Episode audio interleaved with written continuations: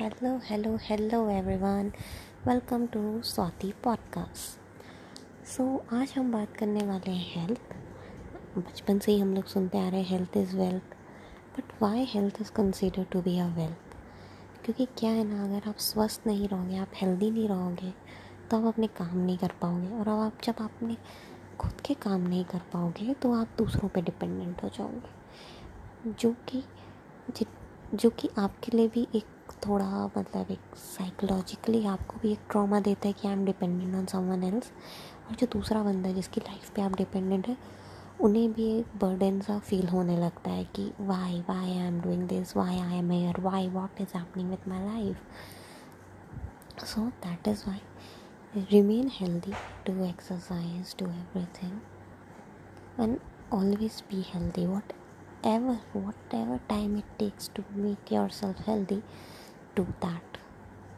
That is that is a blessing for you.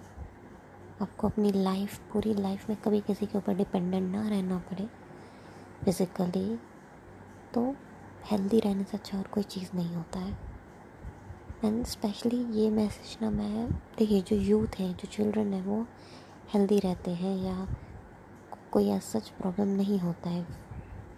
There is no such scenario and then लेकिन जो हमारे parents होते हैं specially जो इंडियन पेरेंट्स होते हैं, वो सोचते हैं कि हमने बच्चा कर लिया हमारी दुनिया, सब बच्चे को खिलाना, पिलाना, रहना, हमारी खुद की कोई लाइफ नहीं है। ठीक है?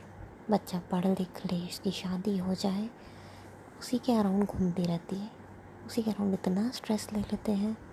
मतलब उनकी खुद की लाइफ उनकी, वो एक, खुद एक लाइफ है। वो एक खुद एक लाइफ है, वही भूल जाते हैं।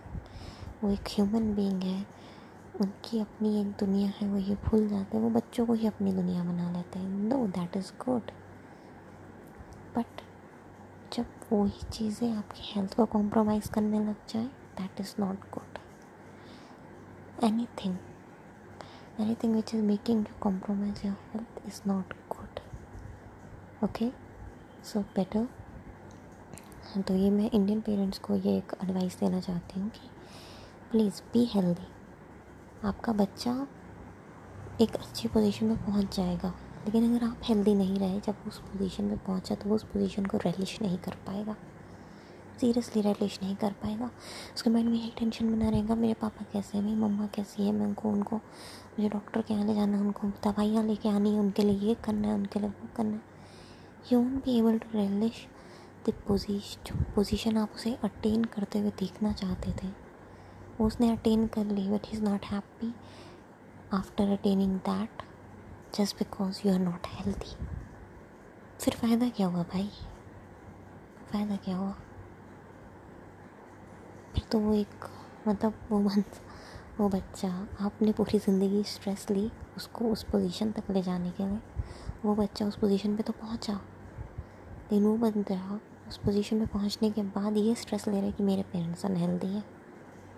मुझे उनकी हेल्थ ठीक करनी है। तो ये तो एक साइकिल में फिर वो स्ट्रेस ले रहा है। उसकी भी बॉडी उतना स्ट्रेस बर्दाश्त कर रही है। वर्क प्रेशर ये प्रेशर वो प्रेशर हर प्रेशर वो बर्दाश्त कर रही है। वो एक यूथ है।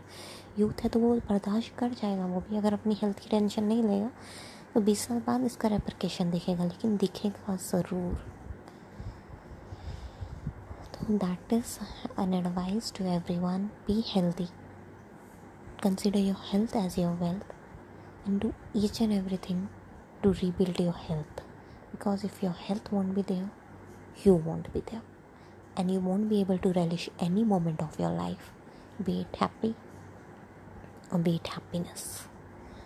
So keep listening keep keep yourself healthy and bye bye have a great life.